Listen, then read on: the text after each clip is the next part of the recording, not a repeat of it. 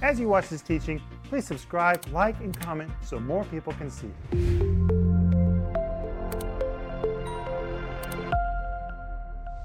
Welcome to Home Group. My name is Rick Renner, and tonight we're going to continue talking about why we need the gifts of the Holy Spirit. And I want to begin by saying something we haven't said so far. The gospel was born in the Middle East, it is Eastern. And in the Eastern world, people were very open to spiritual things. But as you move west, people become more heady. They take all that knowledge, they can it, they examine it, they have to understand it. But if you go back to the Eastern world, the Eastern world is more open to spiritual and what you would call mystical things. Mm-hmm. But the further west you go, more cognitive it gets. People become more cognitive. It's harder for them to embrace the supernatural. And so the Western world has had a really hard time embracing the gifts of the Holy Spirit. In the Eastern world, even in the Russian world, people are very open to spiritual things because that is the mindset in this part of the world. And so I think that when you live in the Western world, you have to really be more intentional about putting your brain aside so that you can move in the gifts of the Holy Spirit. And by the way, you're not unintellectual if you move in the gifts of the Holy Spirit. The Holy Spirit really makes you brighter, it makes you sharper. But sometimes people have mental blockers simply because they're in the Western world where everything is examined, it's put under a microscope, it's discussed. In the Eastern world, they don't do that. They're open to dreams, visions, revelations. They don't even have to understand it. It's just two totally different ways of thinking. And so sometimes, if you're from the Western world, it's harder simply because that's a Western kind of thinking. Is that true, Paul? It's normal. Every, I would say every Sunday, someone comes up and says, I had a dream. We're talking about in our church. In our church in Moscow. It would be normal for someone to say, I had a dream. What does this mean? And sometimes I say, I don't know what that dream meant. And if you don't know, I think you should ignore it. Or perhaps this dream does have a meaning. Maybe you should pray about it. But it's, it's, the, it's an everyday conversation. It's, it's the mindset in this part of the world. And so I think it's one reason why uh, the churches of the New Testament were so open to spiritual things. It was their mindset. Mm-hmm. And in fact, even before they came to Christ, they came out of a background. They came from a pagan background that was filled with supernatural. Mm-hmm. So the idea of God doing something supernatural, that wasn't hard for them to believe that because they had always seen the supernatural. Mm-hmm. They had just previously functioned in dark supernatural. But now they expected God to do something. Why, of course. We're serving God. He sh- we should be able to see a visible manifestation of God. And that is why Paul says in 1 Corinthians 12 7, the manifestation of the Spirit. It's very Eastern kind of a mindset. It's a very biblical mindset that where God is, he becomes conspicuous. Mm-hmm. Isn't that powerful? But hey, I want you to have the download that is free. You can have it by going to renner.org. Why we need the gifts of the Holy Spirit. It's free. Please get everything that is free in life. This is really good. And we're offering you also right now my series called Why We Need the Gifts of the Holy Spirit. It's 10 parts and it comes with a wonderful study guide. And I want to recommend one more thing that's on our website. My friend Tony Cook wrote a tremendous book, did a whole week of programs on it, called Miracles and the Supernatural Throughout Church History remarkable manifestations of the Holy Spirit from the first century until today. And the reason that I want to recommend this is because we're talking about the Eastern world versus the Western world. That if you really look at history, it is documented in this book that it doesn't matter whether you're Eastern or Western, miracles have been consistent for 2,000 years. The Holy Spirit is in the church. He's in the church. He wants and, to work. And He's the same. Yes. He didn't change. He's the same. And this book is such a fabulous documentation to prove to you the gifts of the Holy Spirit are still in operation. And if you were raised like us, and you were told when you were young, and it's kind of affected your thinking, that the gifts of the Holy Spirit don't work like they used to, this book will totally set you free. It will factually show you that you were told wrong. Jesus is the same yesterday, today, and forever. Order this book. welcome to home group, Miss Renner. Oh, thank you, Rick, and home group. Welcome. I'm, we're so glad that you're with us, and and I was uh, listening to what you were saying, Rick, and I thought, but you know, Romans chapter 12, verse verse one says that we're to renew our minds. So whether our minds in Eastern or our minds of Western, our mind needs to get renewed by the Word of God, and if if you study the miracles of Jesus and you really meditate on what he did, he he can open your heart and your mind to what he wants to do through you. What he did, what he what happened through him can happen through us because the same spirit that raised him from the dead lives in you. Mm-hmm. And and so it is renewing our mind to the truth. And you know, in 1 Corinthians chapter 12, verse 1, Paul said that he doesn't want us to be ignorant about spiritual gifts. We're not supposed to be ignorant about this. And the word ignorant, guess what it is in Greek? Agnosis. What word do you hear? Agnostic. Agnostic. Do you know what the word agnostic means? Let me tell you a story. One day I was riding on an airplane next to a very wealthy, sophisticated kind of guy, and I decided I would talk to him about the Lord. And I said, Well, um, you're very educated. I said, Tell me what you believe about God. He said, Oh, I'm an agnostic. I thought, okay, I'm going to take the opportunity to tell him what that means. Everybody thinks they know what it means. I said, Sir, you know, my specialty is the Greek language. The word agnostic is from the Greek word agnosis. Do you know what it means? He said, Well, why don't you tell me? I said, The word gnosis is the word for knowledge. If you put an A on the front, it becomes agnosis, means without knowledge, it means stupid. I said, You're such a bright man. I can't imagine that you would sit here and tell me that you're stupid. He said, I never knew that's what the word agnostic meant. If that's the case, I'm going to find out about God because I'm not going to be stupid. I was recently talking to my doctor in Moscow. I'd mm-hmm. just gone for a checkup. And Russia, for the first time since the Bolshevik Revolution, has put the name God in the Constitution. Yes. It's a very big deal. And I was talking to my doctor. He knows that I'm a writer. He's a writer. And we have some pretty heady conversations. And he says to me, Well, I've been an agnostic, but now God's in the Constitution. I guess it's time for me to find out what the name God means.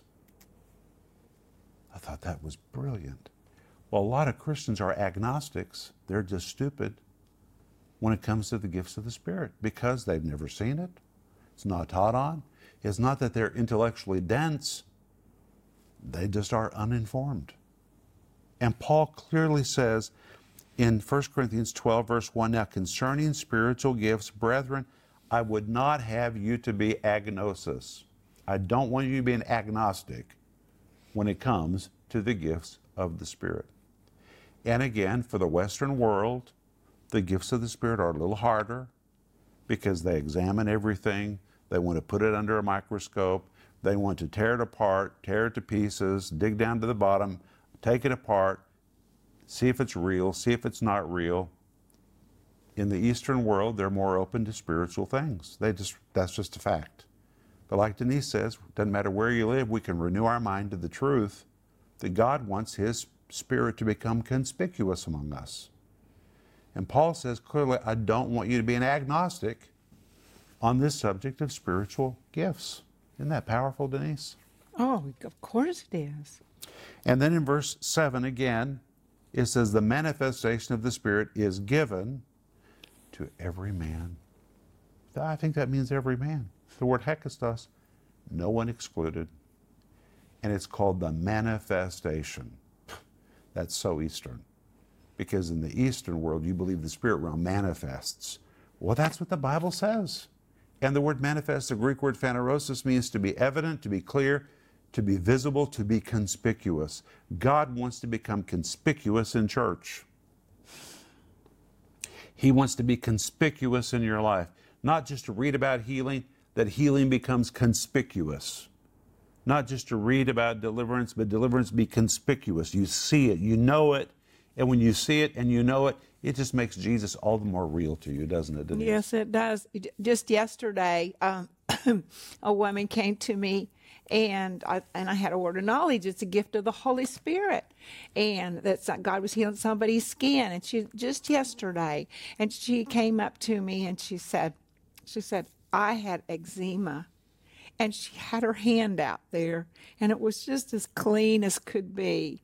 And that, when you're touched by the power of God, now we've been touched and absolutely transformed by the power of God because we're saved. I mean, that's the biggest miracle of all that the nature of a man could be saved, could be changed. But this manifestation of his spirit of healing she was she was showing me her skin.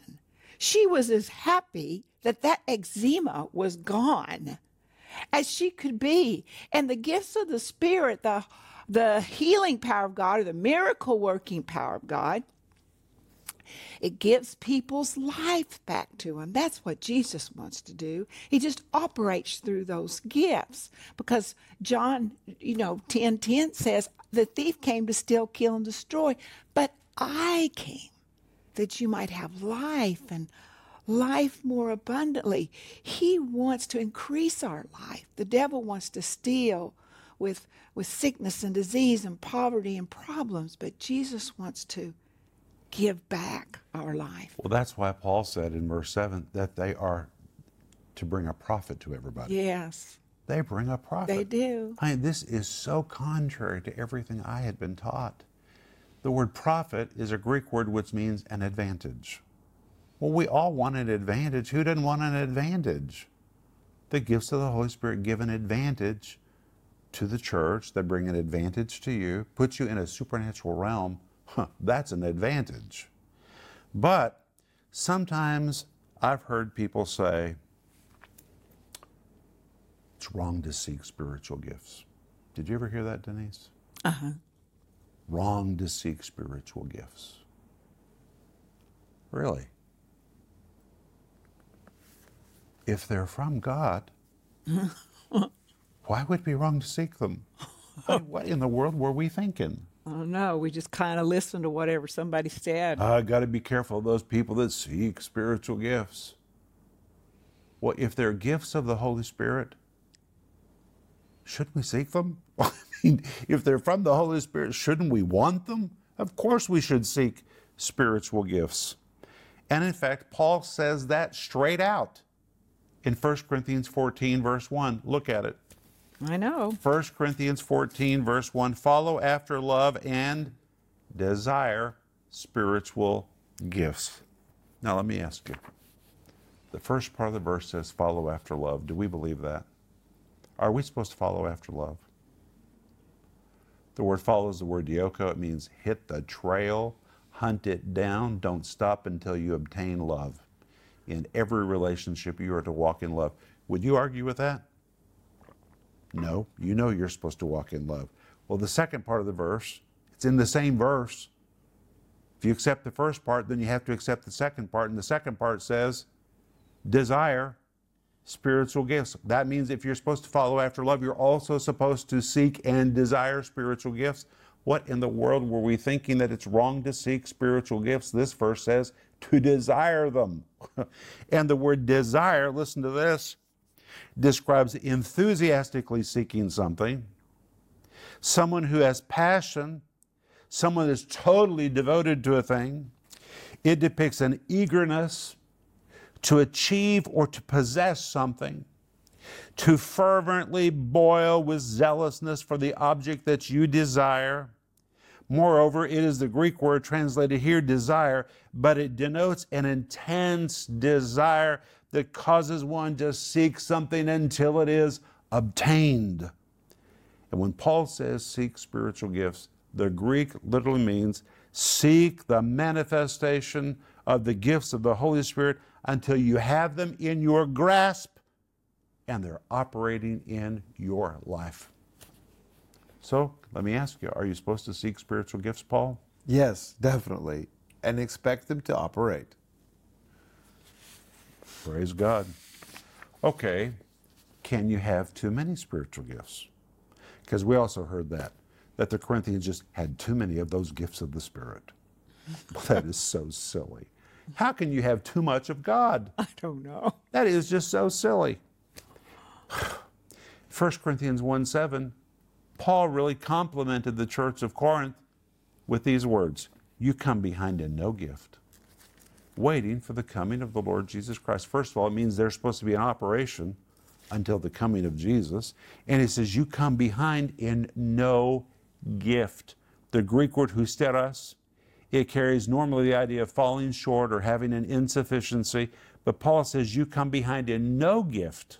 They had no insufficiency, they had no lack whatsoever. There was not one gift of the Spirit missing in the church of Corinth, which means in the first century, if you were going to attend the best conference available on the gifts of the Spirit, you would have gone to Corinth because they knew more about it than anybody else. That's amazing. They were just exploding with spiritual gifts. It is amazing to me. Amazing. But Rick, what you've taught about Corinth and what a terrible place that it was with As all- a city. as a city, that is the grace of God to have all those gifts. Of course. Discerning of spirits, the word of knowledge, the word of wit, gifts of healing, miracles. That is the mercy of God. Well, let's see how many gifts they had. Go to 1 Corinthians 14, verse 26. Are you ready for this? 1 Corinthians 14, 26. Paul says, How is it then, brethren, when you come together, every one of you? Hekastos. If you're going to really take the language for what it means, it means when they came to church, every member of the church was ready to move in spiritual gifts. They all came to bring something to the table. Every one of you hath a psalm, hath a doctrine, hath a tongue, hath a revelation, hath an interpretation. They were exploding with spiritual gifts. I would have loved to have attended a service in the church of Corinth. And then Paul says, Let all things be done unto edifying. Now, most people say, Well, you just got to make sure it edifies. Hmm. well, but notice the first part of that verse. It says, Let all things be done. He didn't say, Tone it down. That is just over the top. That is just too much. He never said that. He said, Man, you guys are amazing. When you come together, every one of you come, bringing something to the table. One of you have a psalm, one of you have a doctor, one of you have a tongue, one of you have an interpretation, one of you have a revelation. First thing he said was, Let it all be done. He didn't stop any of it. He just said, Let it be done unto edifying. But wait, let's go on. What does edifying mean? Well, let's see where he uses it again. 1 Corinthians 14, verse 12.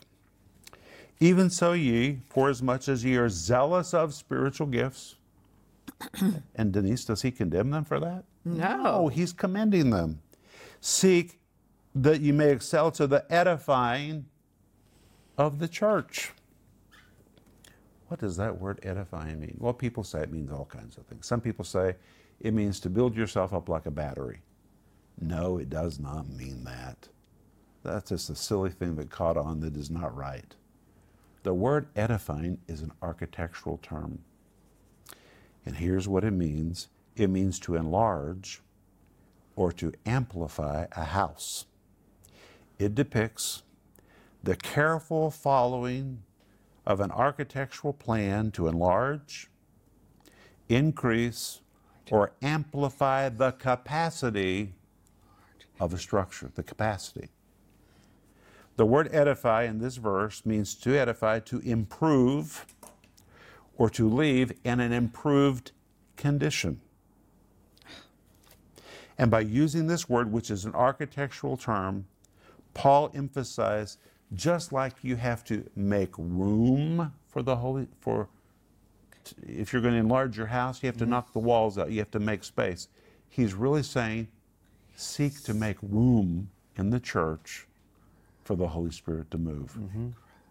Seek to make room for him to move.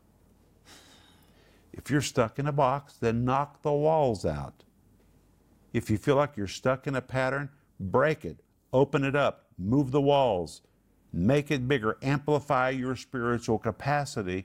When he says, seek to the edifying of the church, he was saying, make room for the Holy Spirit to move because it will leave the church in an improved state of being. Paul? Amen. I, everything starts small. Every, every, everything that you want the Holy Spirit to do starts first in a personal way. And I constantly live in this with the state of mind that the Holy Spirit can interrupt me at any time, and not just the Holy Spirit, but the Holy Spirit perhaps through someone else. So every time we have a staff meeting, of course, we come together with a plan. We know what time we're supposed to meet. We know what we're supposed to talk about. We know what the expected result of the meeting should be. But as we're together, I always expect the Holy Spirit to interrupt me, to say something, or even just in simple communication, like in this home group, for instance. Yeah. I was in a prayer meeting once, and we knew what the prayer meeting was about. We knew what time it would begin. We knew what time it was supposed to be over. We knew what to expect. We had some things that we needed to talk about together. But during the meeting, all of a sudden, one person said, "You know, Pastor Paul, can I, can I, can I say this, or can I pray for this?" And that opened the door for someone else to say something, and someone else to say something, and someone, and all of a sudden, everyone was sharing something from the Holy Spirit. It was not something that they came to the meeting with, it was something that happened during the meeting. While we were together, they got encouraged to say something or pray about something very specific. First of all, you have to come with an expectancy that this can happen, and if it happens, it's okay. It's probably going to leave you in a better condition than, than you were when you came. And you have to make room for it. And I was so grateful, and I'm especially grateful for the people that are the boldest to start. Now, I understand the challenge that people have today because churches have gotten so much bigger. You know, in the 70s, Denise, when you and I got baptized in the Holy Spirit, there were not any big churches. I mean, if you went to a church that had 200 people, a church that had 500 people, that was a mega church. Mm-hmm. And when churches are small, you don't have multiple services, so you can just hang around and wait and wait and wait and wait and wait. But when churches begin to grow, then you move into multiple services, it changes everything. That has good results and it has bad results. The bad results is that we don't have time just to wait for the Holy Spirit to move because cars are in the parking lot, people need to get out because you need to bring people in, and you're paying the police to direct the traffic. So you're stuck with a new structure. That's just the way that it is. And the good is that you're reaching more people. But the bad is we've made room for people, but we don't have room for the Holy Spirit to do what He wants to do. So in our case, in Moscow, we had to we had to find a solution because Sunday really is kind of a challenge. First of all, we want the Holy Spirit to direct all the services. If He wants to change the plan, He can change the plan. Worship can go longer, worship can go shorter. If somebody has a word, we give them the opportunity to bring it. But the Bible's always the emphasis in our church. So we constructed a special service, which we mm-hmm. have every week on Friday nights, and we blew out the walls. No plan except worship, prayer, and whatever God wants to do. It is so precious. We just wait on the Holy Spirit. We really encourage our home groups to move in the gifts of the Holy Spirit. You have to make room for this to happen. You, you have to be intentional about it, or it doesn't happen. Because, especially in the Western world, we slip back into our brains. We just naturally, in the Western world, we're not going to make room for it. The Eastern world, they have the other problem. They may not want the Bible, they just want all the supernatural. Both parts of the world have their pluses and minuses. But wherever you are, you've got to find that balance of the Word of God, structure, and the moving of the Holy Spirit. But one thing is sure the word edifying means you have to make space for it. Paul? Yeah, it's wonderful. Please do it in your in your daily lives. Make it a part of your daily routine to expect the Holy Spirit to interrupt you and expect it to make your life better. Amen. It's not an interruption in a bad sense. It's an intervention in a very good sense because it's going to make your life better. Oh, every time God becomes conspicuous, it's better for everybody. It gives an advantage. Well, Rick, you're talking about intelligent. Who is the most intelligent? God. The Holy Spirit.